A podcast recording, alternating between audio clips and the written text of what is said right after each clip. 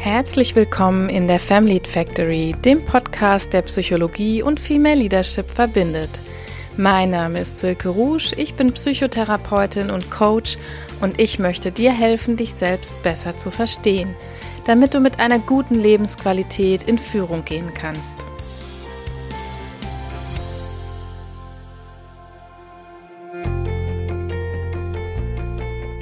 Ich begrüße euch. Wie schön, dass ihr auch heute wieder zuhört hier in der Family Factory im Podcast, der jede Woche Montag neu erscheint. Heute soll es ja um das Thema Visionen gehen. Visionen, das ist ein großes Wort und ich stelle in letzter Zeit immer wieder fest, wie häufig das verwendet wird, gerade wenn man, wie ich im unternehmerischen Kontext unterwegs ist, gerade auch in Bezug auf Gründung, auf Unternehmensstrategie, aber auch durchaus auf das Privatleben bezogen sprechen wir immer häufiger von Visionen. Wir kommen eigentlich in keinem Management-Ratgeber, in keinem Leadership-Buch, in keinem Artikel, ja fast in keinem Meeting mehr daran vorbei, zumindest wenn es um strategische Dinge geht das Thema Visionen zumindest zu streifen und es wird immer die große Wichtigkeit von Visionen, besonders im beruflichen Kontext eben betont das hat mir zum Anlass gegeben, mich mal auch damit näher zu beschäftigen und psychologisch drauf zu gucken. Und wir wollen heute einfach mal ein bisschen beleuchten, was denn da eigentlich so dran ist, ob die Vision ihren großen Hype, den sie derzeit erlebt, verdient hat sozusagen oder ob das alles auch viel Gedöns um nichts ist, würde man im Mittelhessischen sagen.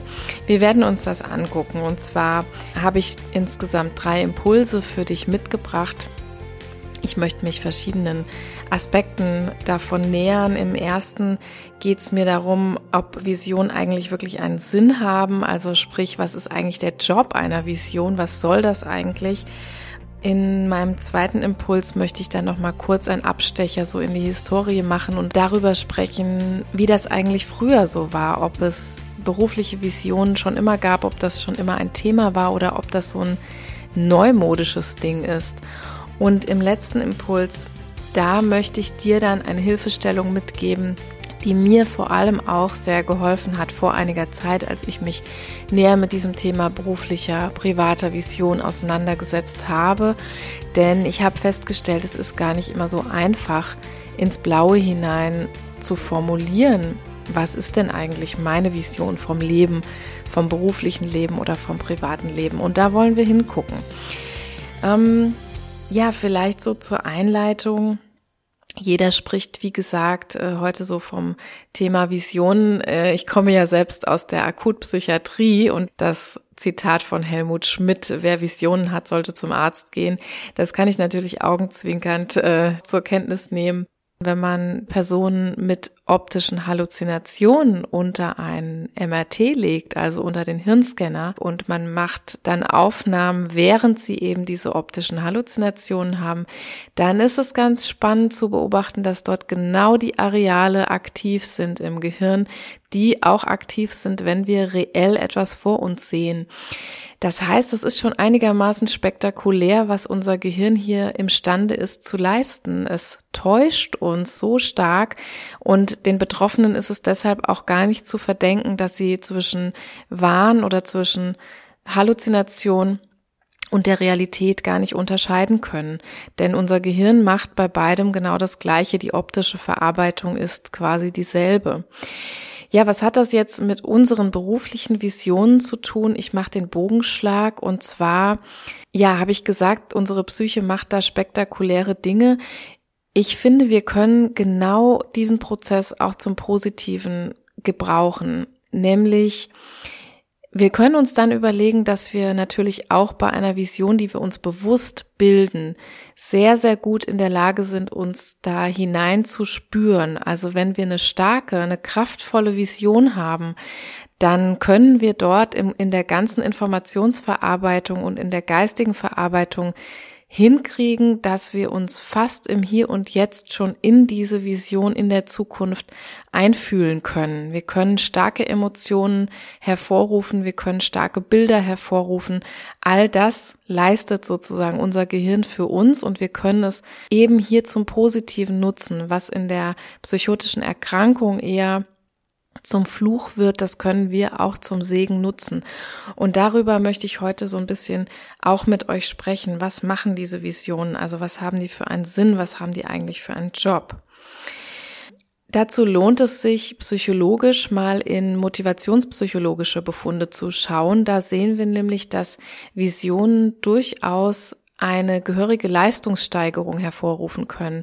Also sportpsychologische Untersuchungen, die belegen, dass wenn zum Beispiel Sprinter oder Sprinterinnen eine starke Imagination vorher durchführen mit ihren Trainern zum Beispiel, mit ihren Trainerinnen zu einem Zielzustand, das heißt, die stellen sich sehr bildhaft vor, wie ist der Zieleinlauf, wie applaudiert die Menge, wie sehe ich bei der Medaillenübergabe aus.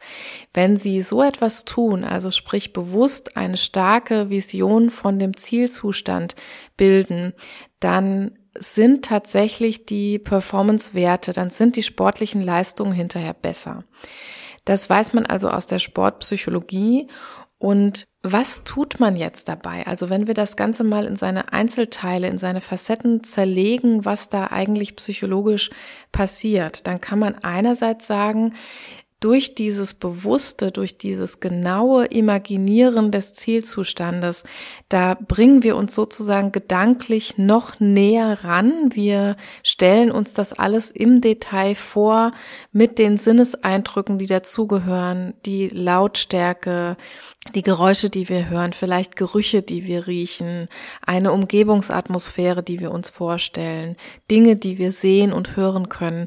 Also all diese Sinneseindrücke werden dabei auch gezielt angesprochen in solchen Übungen und damit bringen wir uns gedanklich näher heran. Was wir dadurch natürlich auch trainieren oder was dort gemacht wird, das ist eine ganz, ganz starke Fokussierung. Also indem ich mich so auf diese Imagination konzentriere, auf diesen Zielzustand, auf das, was ich dort erlebe, sehe, höre, wahrnehme, fokussiere ich mich einzig und allein auf diese Vorstellung, auf diesen Gedanken und daneben ist erstmal alles andere unwichtig. Es hilft also, wenn ich diese Vision imaginiere, wenn ich sie vorstelle, sich in die starke Fokussierung zu bringen, also eine ungeteilte Aufmerksamkeit zu generieren sozusagen. Aber nicht zuletzt und was mir eigentlich der wichtigste Punkt ist, ist, dass sie dabei hilft, starke Emotionen zu generieren. Also dieses in die Zukunft gerichtete Bild, was eine Vision ja ist. Dabei schaffe ich es, die Emotionen, die ich bei diesem Zielzustand, bei Erreichen der Vision sozusagen spüre und fühle, mir ins Hier und Jetzt zu holen. Also diese vorauseilenden Emotionen sind sozusagen ein vorauseilender Antreiber, denn diese Emotionen möchte ich fühlen. Dieses Glücksgefühl zum Beispiel beim Zieleinlauf, wenn ich als Erste durchs Ziel gehe, wenn ich die Goldmedaille überreicht bekomme, das ist ein ganz, ganz starker Antreiber und dafür werden initial diese sportlichen Visionen, diese sportlichen Imaginationsübungen auch genutzt. Ja, wenn wir jetzt davon ausgehen, dann ist eine Vision letztendlich mit all diesen Facetten, also der Fokussierung, dieser gedanklichen Vorstellung, dieser, dieses Hervorholens der Emotionen eigentlich immer dazu da, um dem Ganzen, was ich davor habe, Seele zu verleihen. So will ich das mal nennen. Ne? Also es ist letztendlich, wenn wir nochmal ins Unternehmerische gehen oder in den Führungskontext, dann ist das, was ich mit einer Vision tun kann, eigentlich so dieser ureigene Unterschied zwischen Management und Leadership. Ja, wenn ich etwas einfach nur tue, wenn ich einfach nur funktioniere ohne eine Vision von meiner Arbeit, zum Beispiel als Führungskraft, dann bin ich letztendlich nur wie eine Verwalterin meiner Mitarbeitenden. Dann funktioniert das zwar alles irgendwie, aber das ist auch auf eine Art und Weise recht seelenlos. Im Gegensatz eben zu Leadership, wo ich eine starke Vision mitbringe, wo ich eine Idee mitbringe, wo will ich zum Beispiel mit meiner Abteilung hin, wo will ich mit meinem Unternehmen hin, wo will ich mit dem oder der einzelnen Mitarbeitenden hin, Potenziale auch zu entwickeln, an optimalen Einsatz zu denken und so weiter und so weiter, alles was dazu gehört. Also ich komme natürlich aus dem klinischen Kontext. Ich habe mal so das Beispiel einer klinischen Station mitgebracht, so einer Station in der Klinik. Die kann natürlich einfach funktionieren. Ne? Runtergebrochen auf das Wesentliche, wenn eine Station funktioniert, dann laufen dort alle Schichten irgendwie reibungslos ab, es wird jeder versorgt, es stirbt niemand, es bekommt jeder Essen und Trinken. Im Gegensatz dazu kann ich natürlich jetzt eine Leitung auf so einer Station haben, die eine starke Vision hat. Das heißt, das Konzept dieser Station wird dann mit Leben gefüllt und im Idealfall springt dieses Leben, springt diese Seele eines Konzepts dann auch noch auf jeden Mitarbeitenden, der auf dieser Station tätig ist, über. Das meine ich so mit diesem Unterschied zwischen Management und Leadership, zwischen Vision haben und keine Vision haben. Die Bücher von Simon Sinek sind hier an der Stelle vielleicht zu erwähnen, wen das interessiert. Ich verlinke das auch gerne nochmal. Viele von euch werden das auch kennen. Die ähm, Bücher im Deutschen heißen äh, Finde dein Warum. Das ist so mittlerweile ja auch zum Bestseller avanciert. Ich glaube, hunderttausendfach, ähm, wenn nicht millionenfach auf der Welt schon verkauft. Im Englischen, glaube ich, Start with Why heißt das Buch wozu es auch ein Arbeitsbuch mittlerweile gibt und so etwas. Und wenn man das durchliest, dann merkt man sehr schnell, dass Simon Sinek hier mit seinem Warum sehr ähnlich das meint, was wir auch unter beruflicher Vision verstehen. Also seine These ist ja eigentlich, dass ein Unternehmen dann nachhaltig erfolgreich wird oder ein Produkt auch nachhaltig erfolgreich wird, wenn der Gründer oder die Gründerin ein starkes Warum mitbringt, noch bevor sie oder er entscheidet, was er eigentlich herstellt und wie er das Ganze dann letztendlich herstellt. Aber wenn das Warum klar ist, also die Vision davon, warum ich das Ganze tue. So beschreibt Sinek in seinen Büchern und bringt dafür auch einige Marken, einige Gründer als Beispiele und auch Gegenbeispiele bei Gründern oder Marken, wo das Ganze nicht so gut funktioniert hat und nicht so nachhaltig war. Aber das äh, postuliert er eben und gibt auch nochmal ein starkes Statement dafür ab, dass Visionen eben ganz, ganz wichtig sind, um immer wieder am Ball zu bleiben, um immer wieder zu wissen, ja, warum tue ich das Ganze, für was, was will ich damit erreichen, was will ich damit vielleicht auf der Welt verbessern? Oder was ist mein persönlicher Antrieb, um das Ganze zu tun. Und dann, so sagt er zumindest, ergibt sich der ganze Rest wie von selbst, beziehungsweise es ist dann fast auch egal, wie oder mit welchen Mitteln ich das Ganze umsetze oder auch wer letztendlich in diesem Unternehmen arbeitet, sofern eben das große Warum immer bestehen bleibt, sowohl beim Gründer, der Gründerin als auch bei den Mitarbeitenden. Sehr spannende Bücher auf jeden Fall. Wen das hier äh, wirtschaftlich, unternehmerisch vielleicht nochmal interessiert und das noch nicht kennt, dann sind sie sehr zu empfehlen, sind auch leichtgängig zu lesen, auch für viele andere Aspekte nochmal ganz schön und bilden auch ein ganz schönes Arbeitsmodell. Psychologisch würde ich jetzt natürlich immer nochmal eine Frage hinten dranhängen. Also wenn beispielsweise ein Gründer eine Vision nennt, die dann vielleicht heißt, ich habe die Vision, dass äh, mein Produkt bald von ganz Europa für den Zweck XY benutzt wird, dann würde ich als Psychotherapeutin, als Coachin immer noch mal die Frage stellen, warum willst du das denn? Was glaubst du denn, wie du dich dann fühlst, wenn diese Vision erfüllt ist? Und warum willst du dich so fühlen? Ne, das wäre hier ein, eigentlich nochmal diese ureigene Aufgabe oder der Job, wie ich es eben genannt habe, von der Vision, nämlich an die Gefühle ranzukommen. Also es geht nicht darum, einfach sehr sachlich nüchtern einen Zielzustand zu beschreiben. Also das, was wir unter Goal Orientation zum Beispiel bezeichnen, eine, eine Zielorientierung zu haben, sondern der Unterschied zwischen einer, einem Ziel und einer Vision ist tatsächlich, sich reinzuträumen mit all den Sinneseindrücken, die da entstehen können und gar nicht so sehr an der Realität bleiben zu müssen. Da werde ich nachher noch mal kurz was zu sagen, aber an diese Emotionen eben zu kommen, denn die sind ein wesentlicher Antreiber.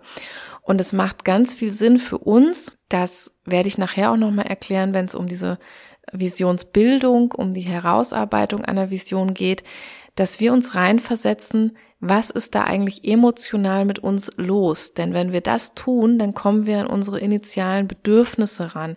Wenn ich frage, warum ist dir dieser Stolz wichtig? Dann komme ich an das Bedürfnis heran, nämlich dass da zum Beispiel heißt Wertschätzung, Anerkennung für meine Leistung oder für mein Trizen, was ich jetzt hier vier Jahre vor Olympia vielleicht betrieben habe. Also es ist eine, ein Bedürfnis nach Anerkennung oder nach Wertschätzung oder nach sichtbar werden, was auch immer. Ja, das ist sehr individuell, was unser Bedürfnis ist und was unser Antrieb dahinter ist. Aber die Gefühle geben immer ganz gut Aufschluss darüber, warum streben wir das an.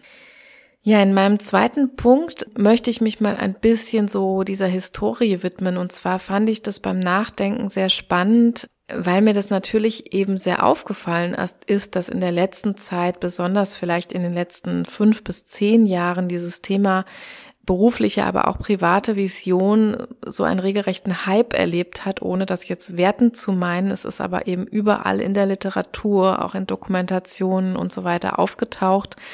Und dann habe ich mal ein bisschen nachgegrübelt über meine eigene Familiengeschichte. Und wenn ich mir so meine eigenen Großmütter beispielsweise ins Gedächtnis rufe, die sind beide vor 1920 geboren, sehr unterschiedlich sozialisiert, die eine eher in industriellem Umfeld im Salzbergbau, die andere in einem landwirtschaftlichen Betrieb, den sie dann gemeinsam mit ihrem Mann auch bewirtschaftet hat beide finanziell nicht sehr gut aufgestellt, aber das spielt dafür, ich denke, nur eine untergeordnete Rolle, denn wenn wir uns jetzt vorstellen, diese beiden Frauen, als sie so alt waren wie ich oder sogar auch noch viel jünger, vielleicht erst in ihren Zwanzigern, die hatten alles Mögliche, nur bestimmt keine Vision von ihrem Leben, ne? zumindest nicht so explizit. Und wenn man sich dann fragt, warum war das eigentlich so, dann ist mit Sicherheit nicht die schlechte finanzielle Situation der Grund dafür gewesen, sondern einfach deshalb, weil Frauen damals ja fast einer kollektiven Vision unterlegen waren, wenn man so will. Frauen waren einer kompletten Objektifizierung unterlegen. Das heißt, sie galten als Objekt, haben sich vielleicht selber auch sehr als Objekt anderer Menschen gesehen, nämlich als Versorgerin des Haushalts, als Gebärerin, ja, als Fürsorgende für andere Menschen, ja, als diejenige, die vielleicht auch manchmal sogar äh, nur ein Statussymbol von jemandem war. Also all diese verschiedenen Objektbeziehungen können wir heute ausmachen, wenn wir daran denken, dass Frauen ja wirklich keine individuelle Vision von ihrem Leben haben bilden können, aus verschiedenen Faktoren heraus, aus der Rollenkonformität, aus der auch meine beiden Großmütter nicht ausbrechen konnten oder wollten.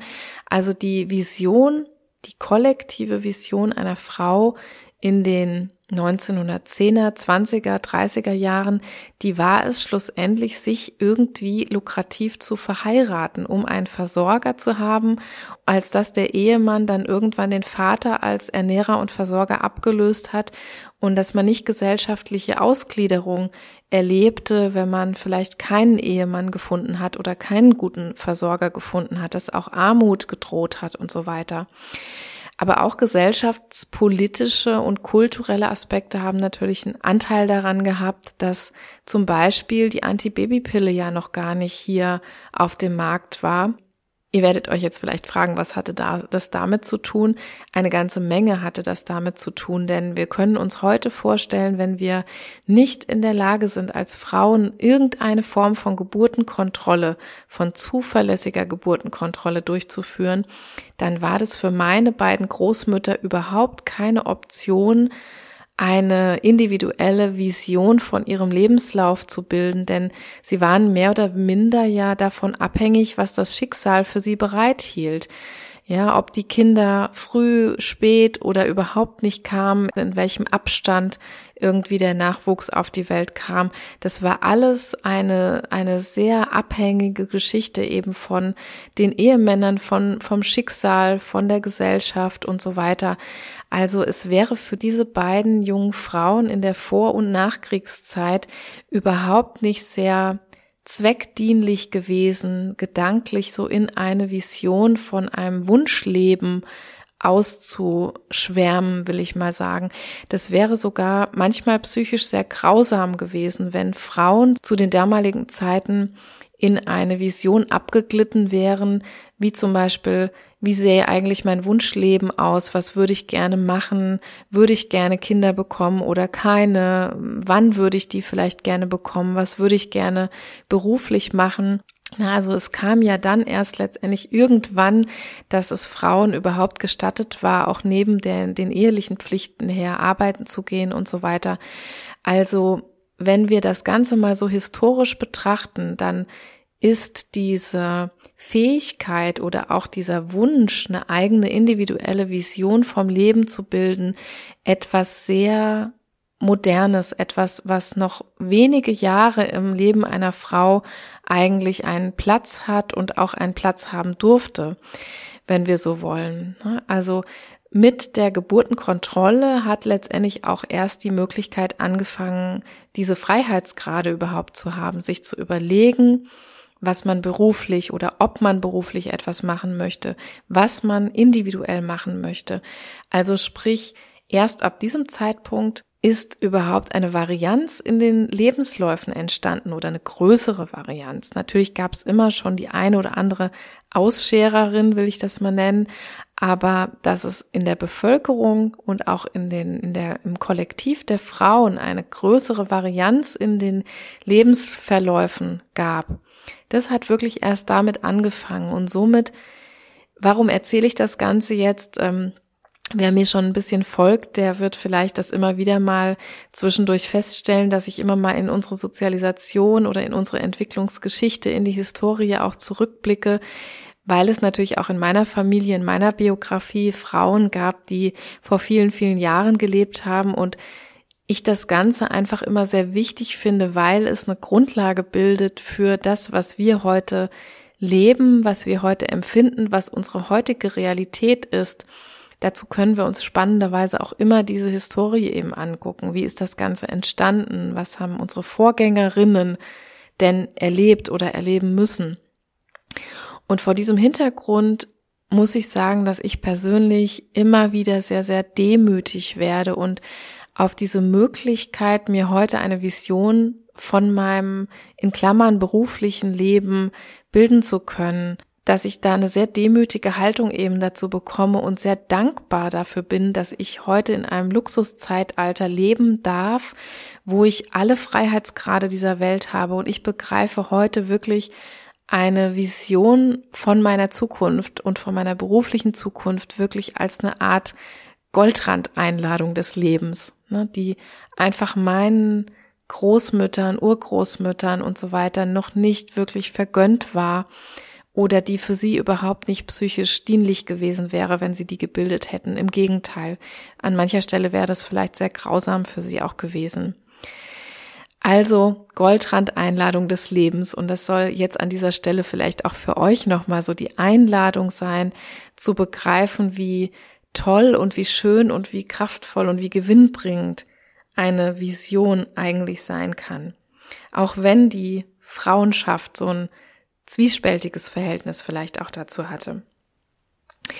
Ja, was hat diese Historie dann mit uns gemacht? Also was ich immer wieder erlebe, eben auch in Coachings oder auch in der psychotherapeutischen Beratung, ist, dass Frauen manchmal wirklich so eine Angst vor der eigenen Courage haben. Also man muss bei der Visionsbildung wirklich sagen, dass viele Frauen sich nicht trauen, eine Vision auszusprechen. Ne, in diesen Beratungssettings zum Beispiel oder manchmal auch, wenn man sich mit Freundinnen unterhält, dann sind viele ganz, ganz zurückhaltend, ganz ja ganz verhalten, ganz äh, manchmal schon fast beschämt wirkt es, weil sie das nicht erzählen mögen, was ihnen vielleicht so im Kopf umherspukt und diese Angst vor der eigenen Courage, das habe ich beim letzten Mal in der Folge zu ähm, Was würdest du tun, wenn du keine Angst hättest, auch schon mal beschrieben.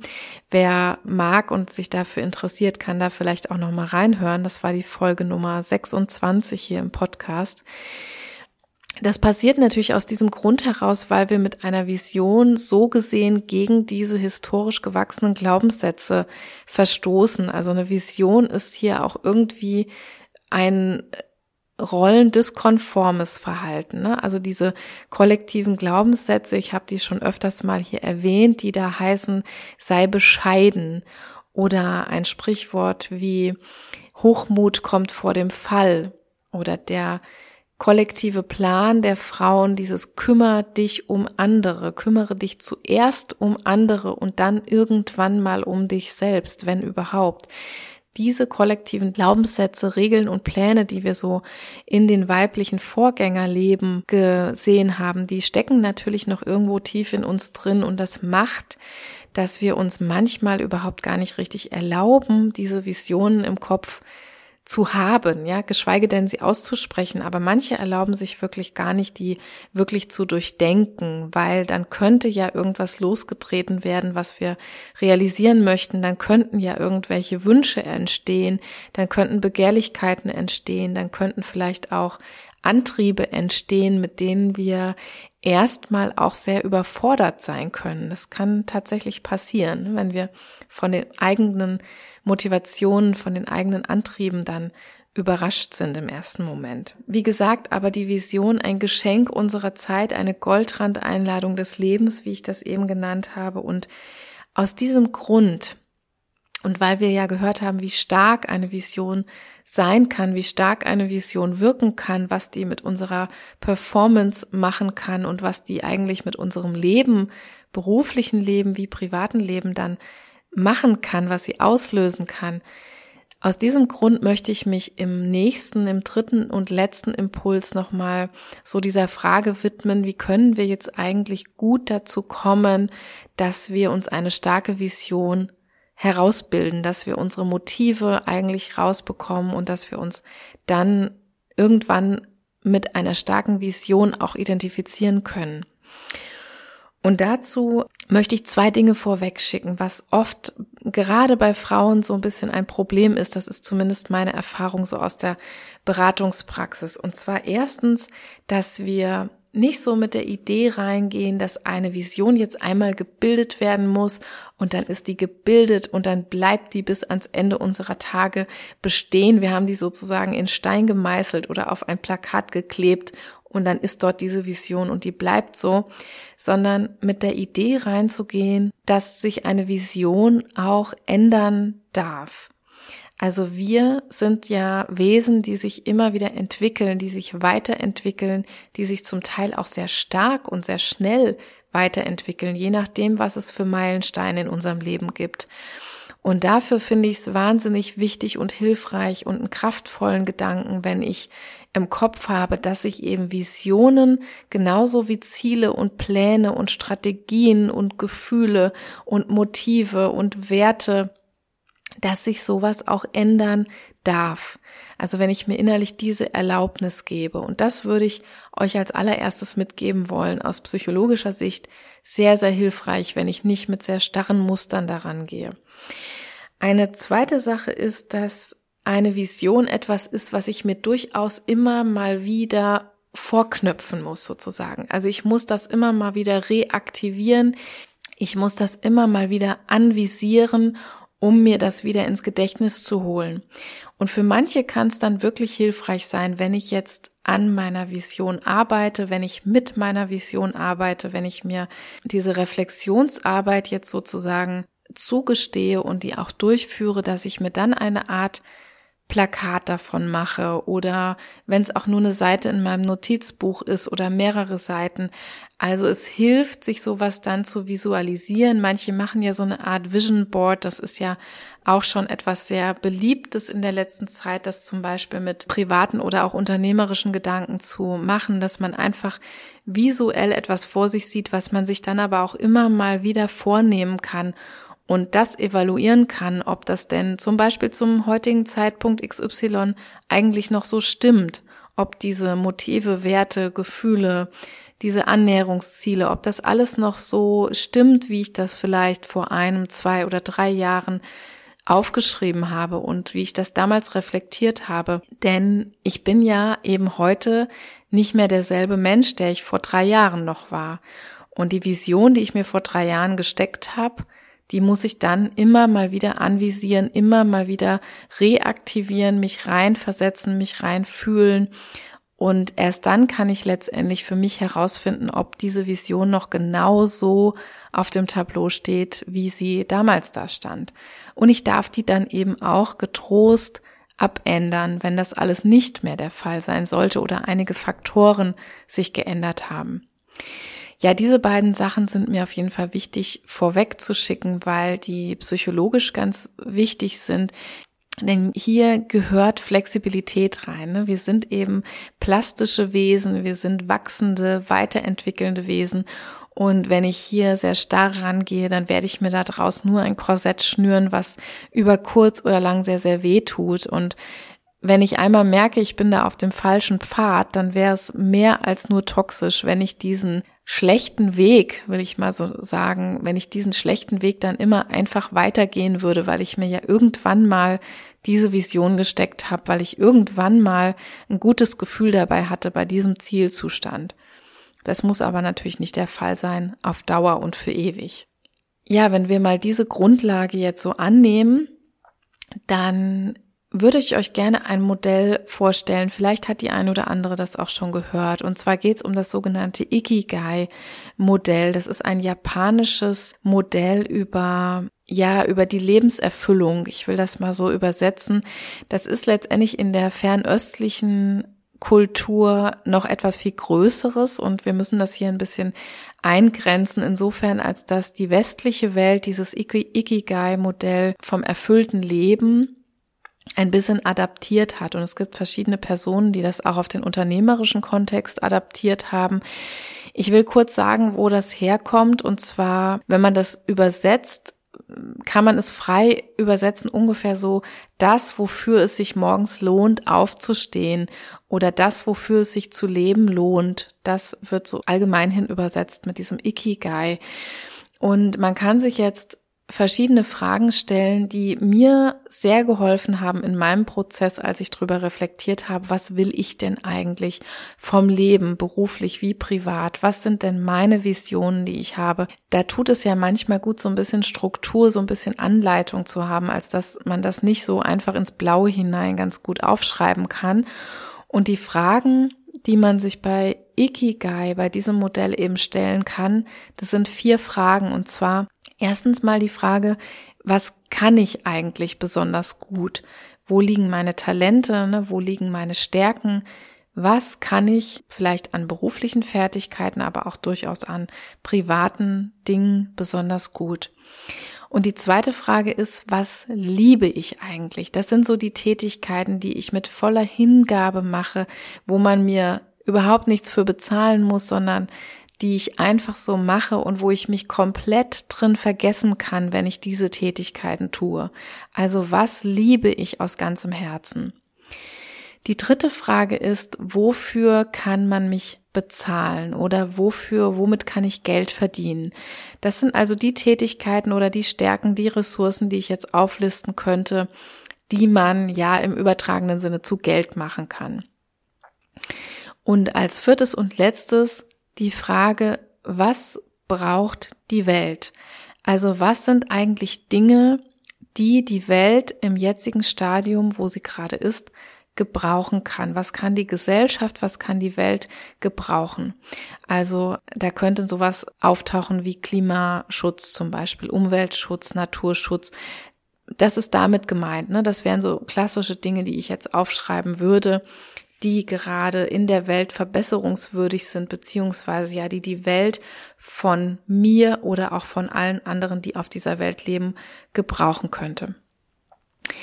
Und wenn ihr euch jetzt diese vier Fragen stellt nacheinander und die dann in einem Prozess mit Leben füllt, wie gesagt, das ist nichts, was ich in fünf Minuten irgendwie mir überlegt und runtergeschrieben habe, sondern ich habe mich wirklich daran gesetzt und habe mir eine ganze, ganze Weile Zeit genommen, diese Fragen für mich zu beantworten und man kann sich das jetzt als so eine Art Blüte vorstellen. Es wird auch in den Bildern, wenn ihr das mal googelt, dieses Ikigai-Modell wird oft so eine Art Blütengrafik dargestellt und jede dieser Fragen ist sozusagen so ähnlich wie ein Kleeblatt, so eine Blüte, die dann gefüllt werden kann. Und diese Blüten überlappen sich in der Mitte. Die haben also alle eine gemeinsame Schnittmenge in der Mitte. Und dieser mittlere Punkt ist dann sozusagen mein Ikigai, also wo ich schaffe, all diese vier Bereiche überlappen zu lassen. Das wird etwas deutlicher tatsächlich, wenn man das so mit Hilfe dieser Grafik sich nochmal anschaut. Aber ich würde jede und jeden von euch ganz ermutigen und ermuntern wollen, sich das mal ähm, vielleicht nochmal genauer durchzulesen. Ich fand es ein wahnsinnig tolles und wahnsinnig starkes Modell, nach dem ich sehr, sehr gut arbeiten konnte mit meiner Vision. Und jetzt kann man eben noch den Schritt weitergehen, wenn man sich diese vier Fragen gestellt hat, also sprich diese vier Blütenblätter durchgegangen ist. Dann sagt das Ikigai-Modell im unternehmerischen oder auch im ja westlich adaptierten Sinne, will ich mal sagen, dass so diese Überlappung aus dem, was ich liebe und dem, was die Welt braucht, das stellt dann sozusagen unsere Mission auf der Erde dar die Überlappung aus dem, was ich gut kann und wofür ich bezahlt werden könnte, das stellt unseren Beruf dar. Und ganz viele von euch werden jetzt wahrscheinlich auch erkennen oder euch wird's wie Schuppen von den Augen fallen, so war es bei mir, dass der Beruf tatsächlich meistens etwas ist, was sich daraus speist. Also wir können irgendetwas gut, wir haben Talente, wir haben Stärken und dann wählen wir unseren Beruf ganz oft danach aus und dann werden wir dafür bezahlt. Und dann sind wir genau in dieser Überlappung hier zwischen diesen beiden Blütenblättern. Das ist unser Beruf. Wir können aber jetzt auch die Überlappung anschauen aus dem, wofür wir bezahlt werden können und was die Welt braucht, was die Welt benötigt. Und das stellt so etwas dar, was hier als Berufung bezeichnet wird. Diese Überlappung nennt sich Berufung. Also das ist noch etwas mehr als unser Beruf. Das ist nämlich etwas, das den sogenannten Purpose hat, wo wir heute so viel davon sprechen. Der Purpose, also der darüberliegende Sinn für das große Ganze, für die Welt, für die Gesellschaft. Wenn wir für solche Dinge auch noch bezahlt werden, die wir in diesem Sinne tun, dann kann das als Berufung bezeichnet werden. Und jetzt haben wir aber noch eine Überlappung, die noch nicht benannt ist, und das ist die Überlappung aus den beiden Punkten, ich tue etwas, was ich gut kann und was ich auch noch aus vollem Herzen liebe. Und das wird hier als Passion bezeichnet. Das ist unsere Passion, unsere Leidenschaft, wenn wir so wollen. Also wir tun etwas, was wir einfach aus intrinsischer Motivation heraus tun, was wir lieben, was wir stundenlang tun können, ohne Pause zu machen, was wir überhaupt nicht für uns als Arbeit wahrnehmen, sondern was so eine Herzensangelegenheit ist. Und wenn wir das auch noch gut können, dann ist das hier in diesem Modell die sogenannte Passion. Also ihr könnt, wie gesagt, wenn ihr mögt, diese vier Fragen mal so für euch aufschreiben mit Leben füllen und wenn ihr mögt, auch dieses Blütenmodell euch mal aufzeichnen und dann werdet ihr sehen, dass diese Schnittmengen für euch erstmal mit Inhalt gefüllt werden. Und was jetzt aber, wenn wir weiter in dieser Reflexionsarbeit gehen, ganz interessant ist, ist, dass viele von uns eben ja in einem Leben feststecken, wo sich Gefühle auftun wie Nutzlosigkeit, ein Gefühl der Leere oder ein Gefühl des finanziellen Mangels vielleicht auch, ja, und ein Gefühl der Unsicherheit, irgendwie auf der Stelle zu treten, nicht weiterzukommen, sich unsicher zu fühlen, ob das der richtige Weg ist.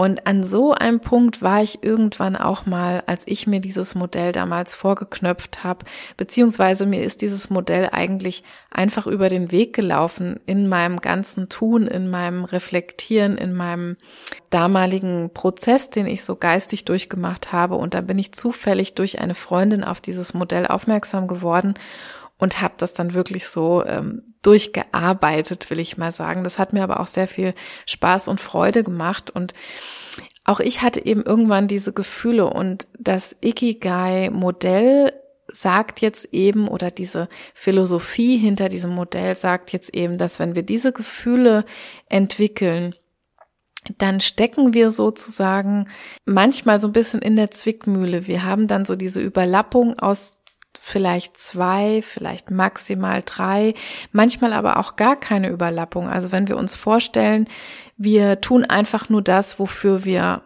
Geld bekommen. Ja, ohne dass uns das besonders Spaß macht, ohne dass wir das vielleicht besonders gut können oder da Talente haben. Und irgendwie erkennen wir da auch keinen richtigen Purpose dahinter, also keinen richtigen Sinn für diese Welt dann fühlen wir uns in diesem Prozess erstmal ganz, ganz schlecht oder wir können irgendwann zu dem Punkt kommen, dass wir uns sehr schlecht fühlen. Und wir erleben das gerade ein bisschen, ne, dass wir in der Corona-Pandemie ja ganz große Kündigungswellen hatten und auch noch haben. In den USA sprechen wir schon von der Great Resignation. Also dieser Begriff hat sich neu geformt, genau aus diesem Prozess heraus, dass während der Pandemie ganz viele Menschen ins Reflektieren gekommen sind. Ganz viele Leute ihren jetzigen Job auf den Prüfstand gestellt haben und genau diese Sinnhaftigkeit hinterfragt haben, die Bedeutung für ihr Leben und ob sie das überhaupt ihr Leben lang noch so weitermachen wollen, wie sie das gerade machen. Und viele, viele Menschen sind zu dem Schluss gekommen, nein, das möchte ich nicht. Nein, hier fühle ich mich total leer, nutzlos oder hier tue ich einfach nur irgendwas, wofür ich bezahlt werde und ich möchte das eben nicht ein Leben lang machen. Das ist genau dieser Prozess und das ist eigentlich genau der Punkt, sozusagen der Punkt zwischen den Blütenblättern, wo einige Menschen dann stecken geblieben sind und was dann zur Kündigung geführt hat. Wir sehen jetzt natürlich große Konsequenzen dieser Kündigungswellen für beide Seiten, für das Individuum, aber auch für die Arbeitgebenden. Und das ist gerade unser großes Problem, ne, der Fachkräftemangel. Und wir stecken da eigentlich mittendrin, dass ich das Gefühl habe, wir haben es gerade mit einem, mit einem kollektiven Reflexionszustand zu tun, der durch die Pandemie und durch die Lockdowns ausgelöst wurde. Zeit zu haben, sich mit der eigenen Biografie, mit der eigenen Vision beruflicher wie privater Art zu beschäftigen. Also das hat ganz, ganz viel weltweit mit den Menschen gemacht.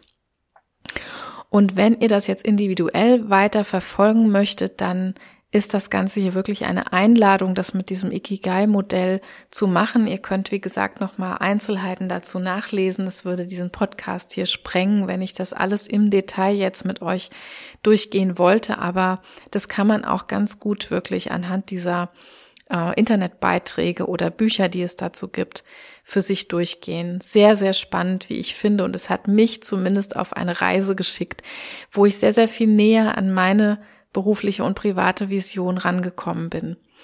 Denn das kann einen natürlich dazu bringen, dass man erkennt, entweder, oh, da gibt's ja schon eine ganze Menge Überschneidungen. Das heißt, vielleicht dort, wo ich jetzt gerade bin, was ich beruflich und privat tue, das hat schon eine ganze Menge damit zu tun, was meine persönliche Erfüllung ist, nämlich dieser Mittelpunkt der vier Blütenblätter hier in der Metapher im Bildhaften gesprochen. Das wird ja als Ikigai bezeichnet. Also die Philosophie dahinter ist, wenn ich schaffe, das alles in Einklang zu bringen oder wenn ich das schaffe, in Tätigkeiten zu bringen, morgens aufzustehen und dann Dinge zu tun, die ich gut kann, die ich liebe, wofür man mir Geld gibt und die auch noch sinnvoll auf der Welt sind, die Bedeutung für die Welt und für die Gesellschaft haben, dann bin ich sozusagen an einem Punkt, wo ich Erfüllung erlebe oder Lebenssinn erlebe, je nachdem, wie man diesen japanischen Begriff übersetzen möchte. Da für sich hinzukommen und zu schauen, wo kann ich vielleicht Dinge verändern, justieren, Dinge aber auch beenden, die mir wenig sinnvoll erscheinen oder für die ich zum Beispiel kein oder zu wenig Geld bekomme, um diesen Mangel auszugleichen. Also je mehr ich schaffe, diese vier Bereiche in Einklang zu bringen, desto näher komme ich dieser Philosophie nach dahin, dass ich sagen kann, ja, ich lebe meine Vision, ich lebe meine Erfüllung vom Leben, so wie sie für mich eine Erfüllung sein kann. Also das Ganze ist eine Einladung an euch. Mir hat das Ganze sehr viel Spaß gemacht auf der einen Seite, aber auch ganz viel Erkenntnisgewinn gebracht auf der anderen Seite. Und vielleicht resoniert da jetzt was in euch. Vielleicht habt ihr auch Lust bekommen, Motivation bekommen, euch dieses Modell mal vorzunehmen und eure eigenen Inhalte da reinzubringen. Denn erst dann wird's natürlich mit Leben gefüllt und kann für euch, für die Motivations- und Visionsbildung auch was ganz Hilfreiches sein. Ja, dieses Modell ist nicht zuletzt so hilfreich, weil es extrinsische und intrinsische Motivation wirklich trennt. Ne? Das sind ja zwei wirklich auch sehr konträre motivationspsychologische Aspekte. Also ich kann einerseits intrinsisch motiviert sein, das heißt, dieses Motiv kann aus mir selbst herauskommen, wie ich das eben benannt habe, bei dem, was ich liebe, was ich einfach über Stunden tun kann, ohne dass mich jemand da antreiben muss oder dafür bezahlen muss. Und wenn ich extrinsisch motiviert bin, dann ist es eigentlich nur etwas, was mich von extern zieht, zum Beispiel durch Belohnungsprozesse, durch Bezahlung, durch Lob oder Anerkennung von anderen etc. Also da gibt es immer extrinsische Anreize, Anreize von außen, die mich dann zu dieser Tätigkeit bringen. Und das Ikigai-Modell, das schafft es ganz schön, diese beiden Dinge eben zu trennen und sich anzuschauen, dass es irgendwie beides geben muss dass ich natürlich auch meinen Lebensunterhalt bestreiten muss. Also eine Vision darf nicht nur träumerisch sein, irreal sein und irgendwas beinhalten, womit ich dann vielleicht überhaupt nicht leben kann. Aber dieser intrinsische Aspekt, der ist eben ganz, ganz groß. Und diese drei Blütenblätter, wenn wir die intrinsisch motiviert füllen können, dann wäre das eben das Optimum sozusagen. Denn eine Vision kann eigentlich nur stark sein, wenn sie intrinsisch ist, das heißt aus mir selbst herauskommt. Ne? Also eine Vision wird nie eine starke antreibende Vision sein und nie eine starke Kraft haben, mich zu ziehen, mich zu pushen, wenn die aus irgendeinem extrinsischen Aspekt herauskommt. Wenn meine Eltern sagen, tu doch XY, weil das ist, äh, bringt eine gute Zukunft für dich. Oder weil mein Chef, meine Chefin sagt, mach doch jetzt den Karrierestep XY, weil dir das, das und das bringt. Das wird nie so eine starke Anziehungskraft auf mich haben wie eine intrinsisch gebildete Vision. Ja, und das ist so vielleicht mein letzter ähm, Punkt an der Stelle auch von diesem Impuls. Das ist der Grund, warum auch niemand anders für uns diese Arbeit machen kann. Nur wir selber können unsere Vision ausgestalten. Ne, ob das jetzt mit Hilfe dieses Ikigai-Modells ist oder ob ihr das ganz anders macht, das bleibt natürlich euch überlassen. Aber nur wir können diese Arbeit machen, weil die aus uns und unseren Motiven, unseren Bedürfnissen herauskommt und weil wir diese Vision ausgestalten im Detail. Das kann niemand anders für uns machen. Es gibt keine lange Liste mit Visionszielen oder Visionsbildern, wo wir uns eine aussuchen können und können dann sagen, wir nehmen die, ich nehme die und du nimmst die. Das würde keinen Sinn machen. Dann hätte diese Vision komplett ihre Kraft verloren. Die Kraft einer Vision kommt eben dadurch, dass sie aus unserem Innersten heraus kommt, dass sie aus unseren Bedürfnissen heraus gespeist wird. Ja, und somit bin ich am Ende der heutigen Folge angelangt, der Folge zu Visionen. Ich hoffe, dass euch diese Folge etwas geben konnte. Ich hatte irgendwie ein inneres Bedürfnis, das alles hier mit meiner Community zu teilen, weil das ein wirklich wichtiger Weg für mich war in der Vergangenheit, diese Vision zu bilden, mir erstmal darüber klar zu werden, ja, dass es ein großes Geschenk ist, dass ich heute hier in diesem Land mit diesen ganzen Privilegien geboren wurde, um mir überhaupt eine Vision bilden zu dürfen, dass ich sehr demütig darüber geworden bin und dieses Geschenk aber auch in was Sinnvolles umzusetzen. Und dafür würde ich euch eben ermutigen wollen, wie auch immer ihr das machen wollt, ähm, setzt euch bei Gelegenheit mal daran und überlegt, was sind wirklich die Punkte, die ihr in eurem imaginären Bild nach vorne gerichtet sehen wollt, die ihr empfinden wollt und überlegt euch, warum ihr denn diese Empfindung, diese Gefühle so gerne erleben wollt. Und dann kommt ihr zu einem sehr kraftvollen Warum. Da bin ich überzeugt davon, dass das unmittelbar die Folge ist, wenn man da eine starke Reflexion drüber macht. Ich hoffe, dass ihr gut durch diese Woche kommt und äh, wenn ihr über den Podcast hinaus mit mir in Verbindung treten wollt, wie immer, dann benutzt all die Kontaktkanäle, die ihr zur Verfügung habt. Ich schreibe die auch alle wie immer nochmal in die Show Notes. Ihr könnt über die Homepage gehen, www.family-factory.com. Ich bin auf Instagram und auf LinkedIn auch zu finden.